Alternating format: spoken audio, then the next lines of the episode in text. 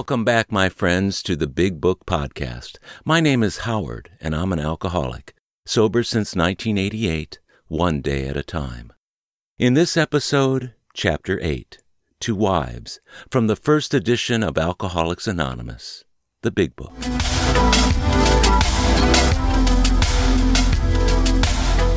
Chapter 8 To Wives. With few exceptions, our book thus far has spoken of men. But what we have said applies quite as much to women. Our activities in behalf of women who drink are on the increase. There is every evidence that women regain their health as readily as men, if they try our suggestions. But for every man who drinks, others are involved. The wife who trembles in fear of the next debauch, the mother and father who see their son wasting away among us are wives, relatives, and friends whose problems have been solved, as well as some who have not yet found a happy solution.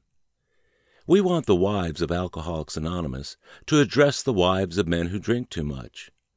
What they say will apply to nearly everyone bound by ties of blood or affection to an alcoholic.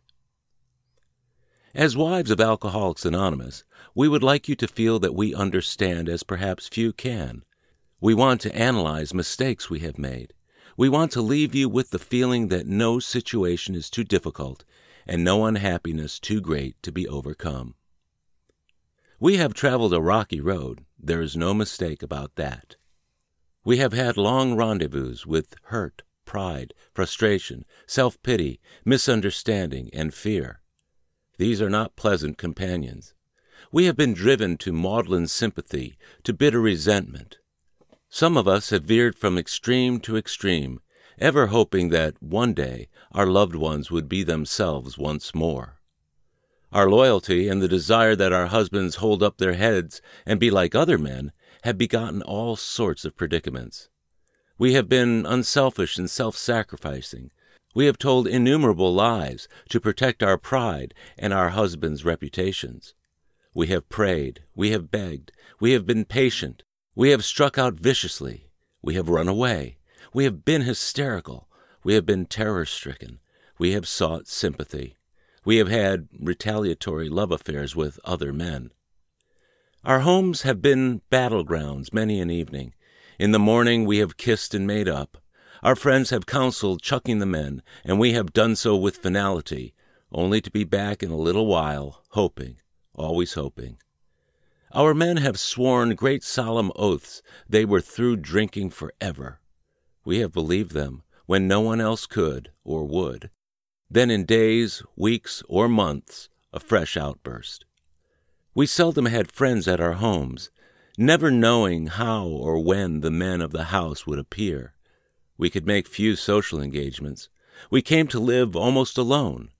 When we were invited out, our husbands sneaked so many drinks that they spoiled the occasion.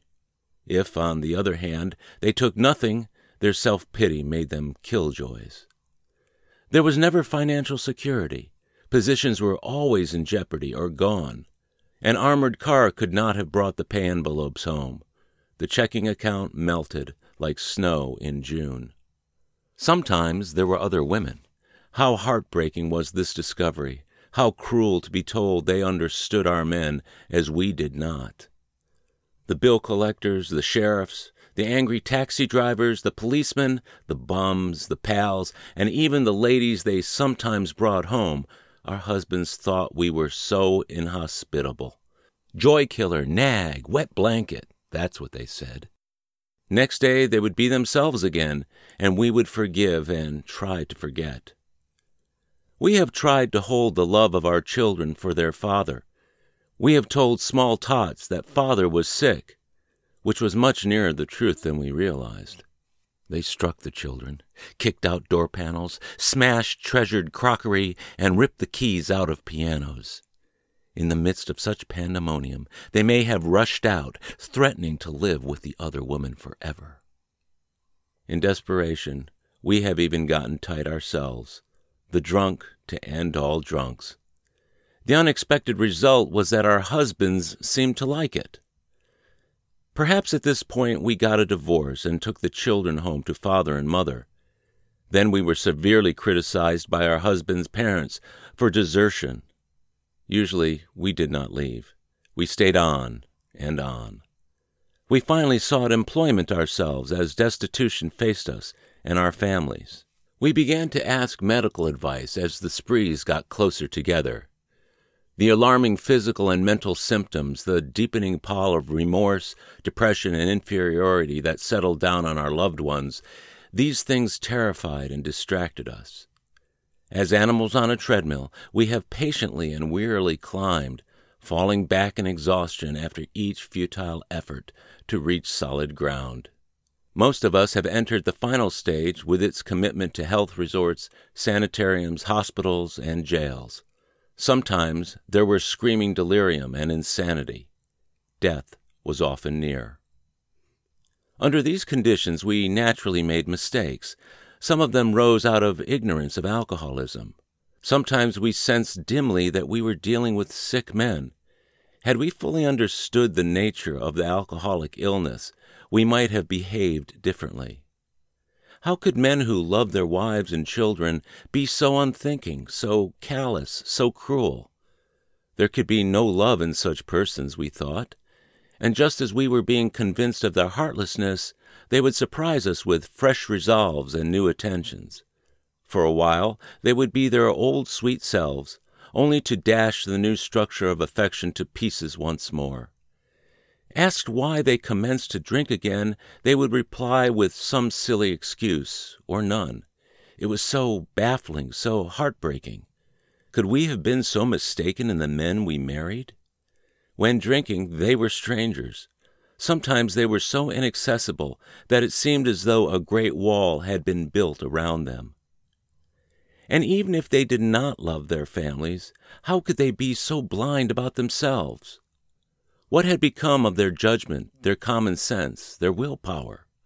Why could they not see that drink meant ruin to them? Why was it, when these dangers were pointed out, that they agreed and then got drunk again immediately? These are some of the questions which race through the mind of every girl who has an alcoholic husband. We hope this book has answered some of them. Perhaps your husband has been living in that strange world of alcoholism where everything is distorted and exaggerated. You can see that he really does love you with his better self. Of course, there is such a thing as incompatibility, but in nearly every instance, the alcoholic only seems to be unloving and inconsiderate. It is usually because he is warped and sickened that he says and does these appalling things. Today, most of our men are better husbands and fathers than ever before. Try not to condemn your alcoholic husband no matter what he says or does. He is just another very sick, unreasonable person. Treat him when you can as though he had pneumonia. When he angers you, remember that he is very ill. There is an important exception to the foregoing. We realize some men are thoroughly bad intentioned, that no amount of patience will make any difference. An alcoholic of this temperament may be quick to use this chapter as a club over your head. Don't let him get away with it. If you are positive he is one of this type, you may feel you had better leave. Is it right to let him ruin your life and the lives of your children? especially when he has before him a way to stop his drinking and abuse if he really wants to pay the price. The problem with which you struggle usually falls within one of four categories. 1. Your husband may be only a heavy drinker. His drinking may be constant, or it may be heavy only on certain occasions. Perhaps he spends too much money for liquor. It may be slowing him up mentally and physically, but he does not see it. Sometimes he is a source of embarrassment to you and his friends. He is positive he can handle his liquor, that it does him no harm, that drinking is necessary in his business. He would probably be insulted if called an alcoholic.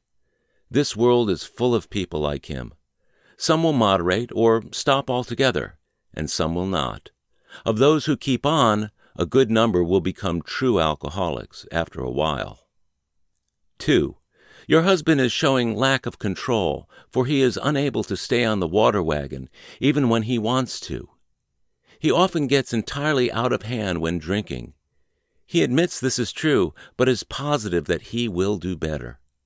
He has begun to try, with or without your cooperation, various means of moderating or staying dry. Maybe he is beginning to lose his friends. His business may suffer somewhat. He is worried at times and is becoming aware that he cannot drink like other people. He sometimes drinks in the morning, and through the day also, to hold his nervousness in check. He is remorseful after serious drinking bouts and tells you he wants to stop. But when he gets over the spree, he begins to think once more how he can drink moderately next time. We think this person is in danger. These are earmarks of a real alcoholic. Perhaps he can still tend to business fairly well. He has by no means ruined everything. As we say among ourselves, he wants to want to stop. 3.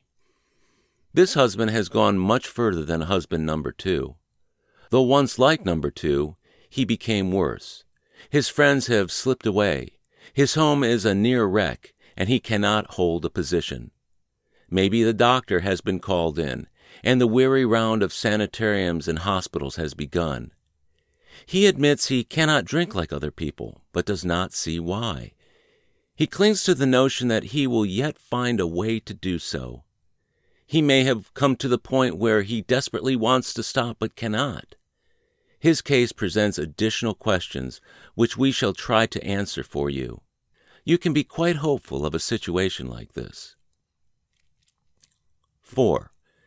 You may have a husband of whom you completely despair. He has been placed in one institution after another. He is violent or appears definitely insane when drunk. Sometimes he drinks on the way home from the hospital. Perhaps he has had delirium tremens. Doctors may shake their heads and advise you to have him committed. Maybe you have already been obliged to put him away. This picture may not be as dark as it looks. Many of our husbands were just as far gone, yet they got well. Let's now go back to husband number one. Oddly enough, he is often difficult to deal with. He enjoys his drinking, it stirs his imagination. His friends feel closer over a highball. Perhaps you enjoy drinking with him yourself when he doesn't go too far. You have passed happy evenings together, chatting and drinking before your fire. Perhaps you both like parties which would be dull without liquor. We have enjoyed such evenings ourselves. We had a good time. We know all about liquor as a social lubricant. Some, but not all of us, think it has its advantages when reasonably used. The first principle of success is that you should never be angry.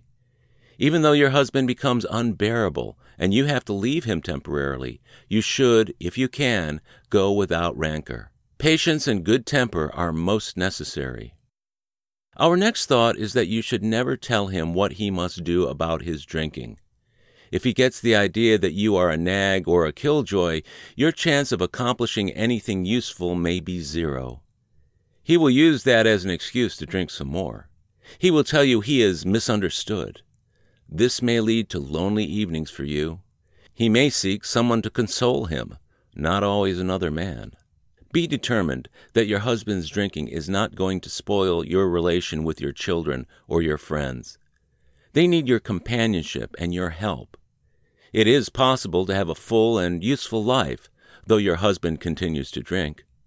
We know women who are unafraid, even happy, under these conditions. Do not set your heart on reforming your husband. You may be unable to do so, no matter how hard you try.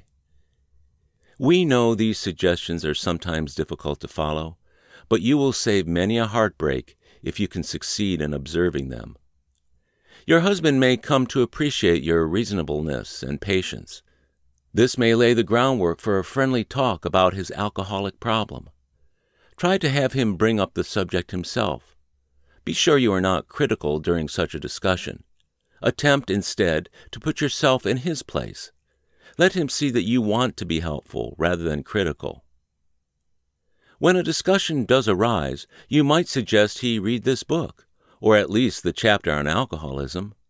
Tell him you have been worried, though perhaps needlessly.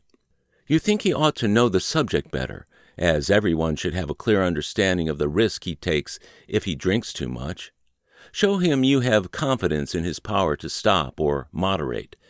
Say you do not want to be a wet blanket, that you only want him to take care of his health. Thus, you may succeed in interesting him in alcoholism. He probably has several alcoholics among his own acquaintances. You might suggest that you both take an interest in them. Drinkers like to help other drinkers. Your husband may be willing to talk to one of them. If this kind of approach does not catch your husband's interest, it may be best to drop the subject, but after a friendly talk, your husband will usually revive the topic himself. This may take patient waiting, but it will be worth it. Meanwhile, you might try to help the wife of another serious drinker. If you act upon these principles, your husband may stop or moderate. Suppose, however, that your husband fits the description of number two. The same principles which apply to husband number one should be practiced. But after his next binge, ask him if he would really like to get over drinking for good.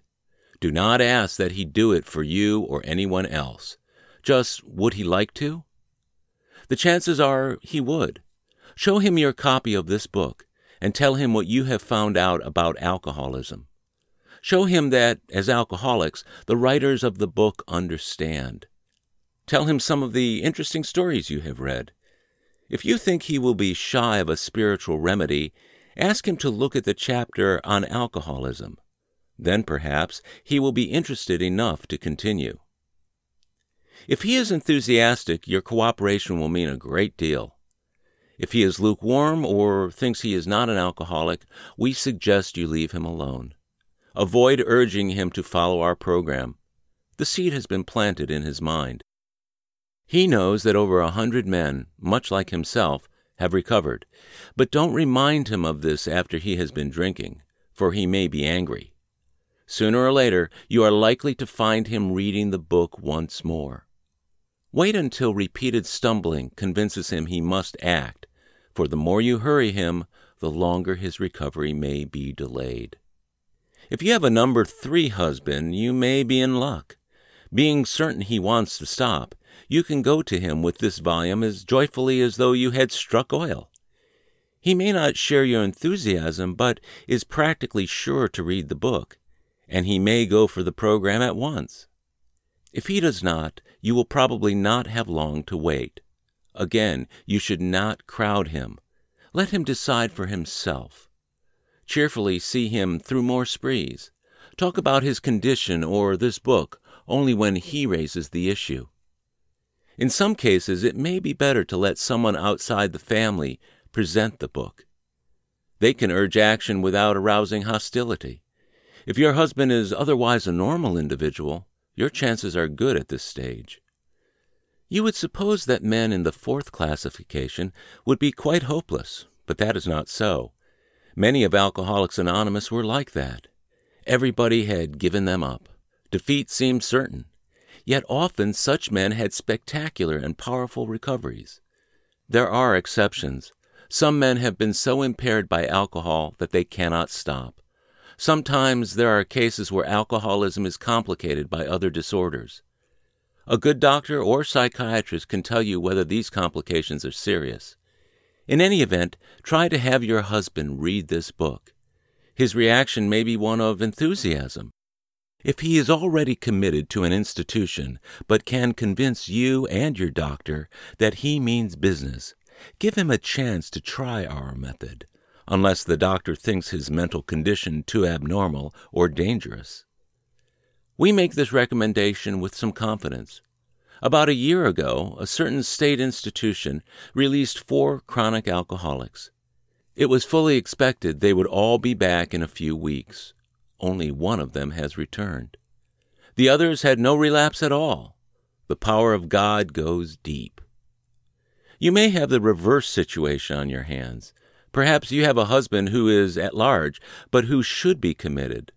Some men cannot or will not get over alcoholism.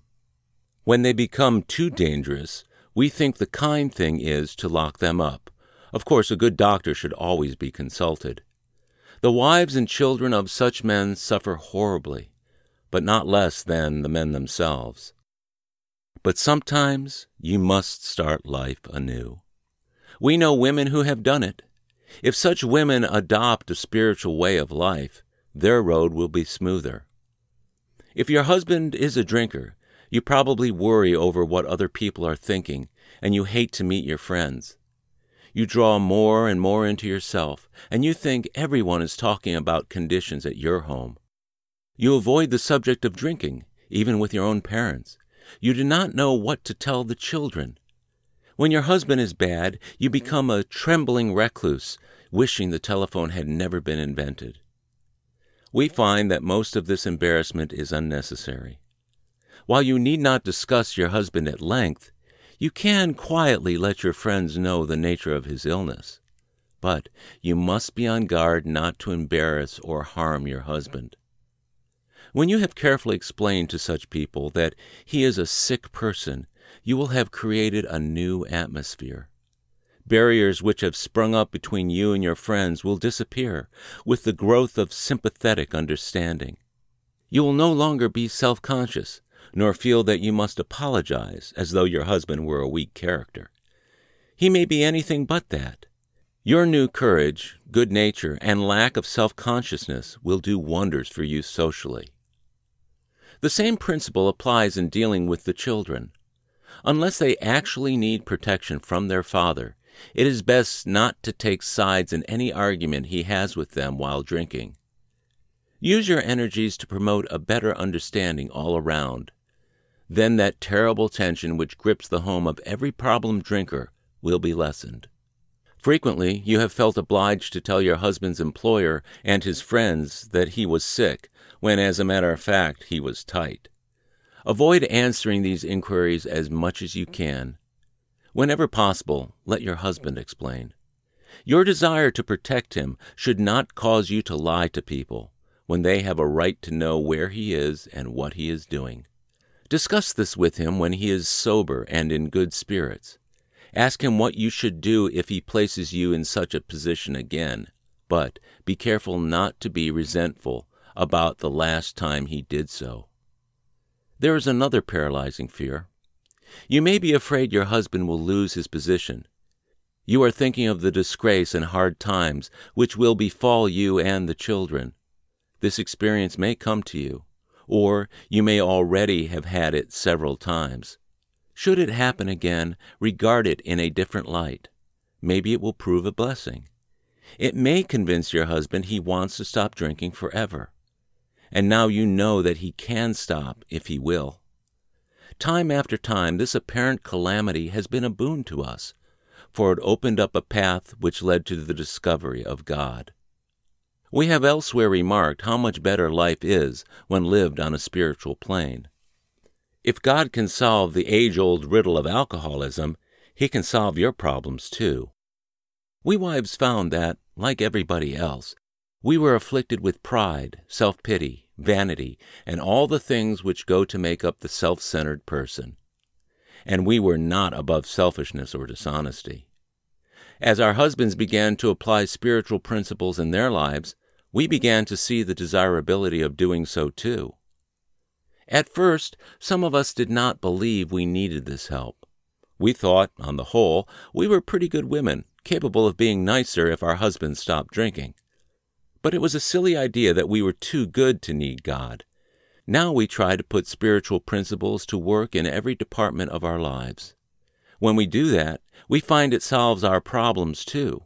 The ensuing lack of fear, worry, and hurt feelings is a wonderful thing. We urge you to try our program, for nothing will be so helpful to your husband as the radically changed attitude toward him which God will show you how to have. Go along with your husband if you possibly can. If you and your husband find a solution for the pressing problem of drink, you are, of course, going to be very happy. But all problems will not be solved at once. Seed has started to sprout in a new soil, but growth has only begun. In spite of your newfound happiness, there will be ups and downs. Many of the old problems will still be with you. This is as it should be. The faith and sincerity of both you and your husband will be put to the test.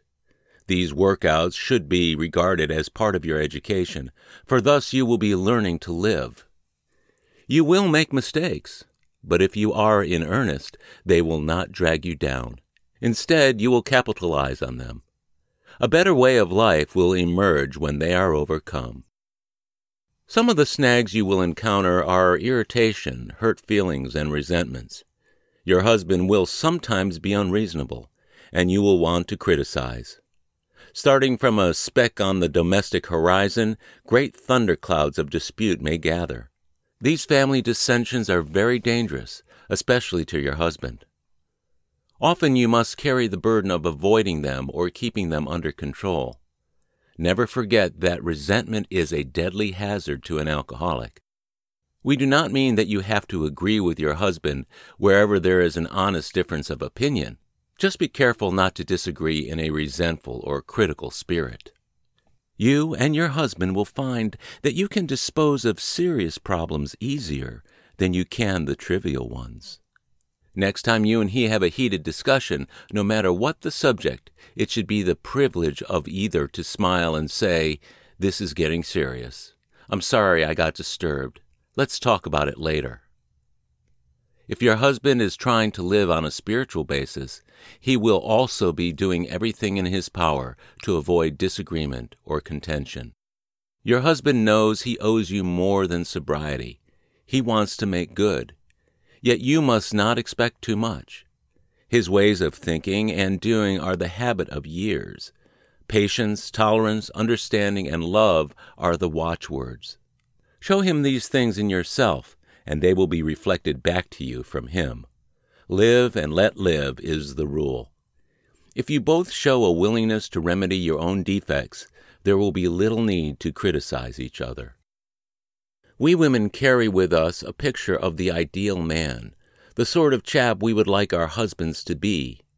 It is the most natural thing in the world, once his liquor problem is solved, to feel that he will now measure up to that cherished vision.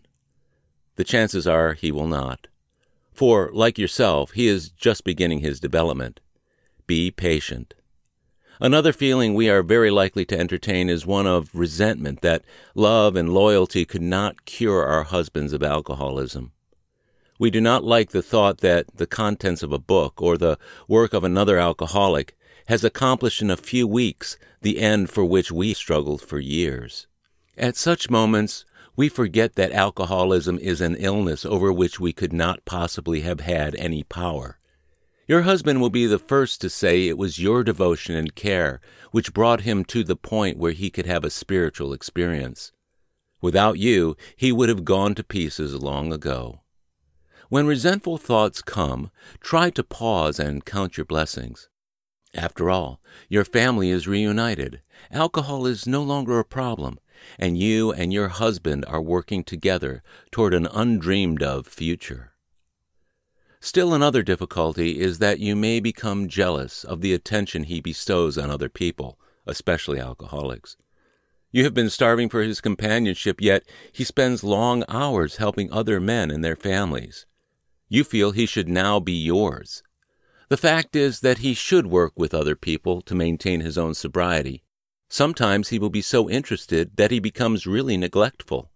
Your house is filled with strangers. You may not like some of them, he gets stirred up about their troubles, but not at all about yours. It will do little good if you point that out and urge more attention for yourself. We find it a real mistake to dampen his enthusiasm for alcoholic work. You should join in his efforts as much as you possibly can. We suggest you direct some of your thought to the wives of his new alcoholic friends. They need the counsel and love of a woman who has gone through what you have. It is probably true that you and your husband have been living too much alone, for drinking many times isolates the wife of an alcoholic. Therefore, you probably need fresh interests and a great cause to live for as much as your husband. If you cooperate rather than complain, you will find that his excess enthusiasm will tone down. Both of you will awaken to a new sense of responsibility for others. You, as well as your husband, ought to think of what you can put into life instead of how much you can take out. Inevitably, your lives will be fuller for doing so. You will lose the old life to find one much better. Perhaps your husband will make a fair start on the new basis, but just as things are going beautifully, he dismays you by coming home drunk. If you are satisfied he really wants to get over drinking, you need not be alarmed. Though it is infinitely better he have no relapse at all, as has been true with many of our men, it is by no means a bad thing in some cases. Your husband will see at once that he must redouble his spiritual activities if he expects to survive. You need not remind him of his spiritual deficiency. He will know of it. Cheer him up and ask him how you can be still more helpful. The slightest sign of fear or intolerance may lessen your husband's chance of recovery. In a weak moment, he may take your dislike of his high stepping friends as one of those insanely trivial excuses to drink.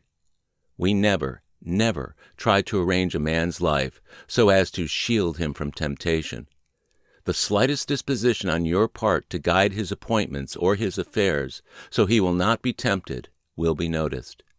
Make him feel absolutely free to come and go as he likes. This is important. If he gets drunk, don't blame yourself. God has either removed your husband's liquor problem or he has not. If not, it had better be found out right away. Then you and your husband can get right down to fundamentals. If a repetition is to be prevented, place the problem along with everything else in God's hands. We realize we have been giving you much direction and advice. We may have seemed to lecture. If that is so, we are sorry, for we ourselves don't always care for people who lecture us. But what we have related is based upon experience, some of it painful. We had to learn these things the hard way that is why we are anxious that you understand, that you avoid these unnecessary difficulties. So, to you out there who may soon be with us, we say good luck and God bless you.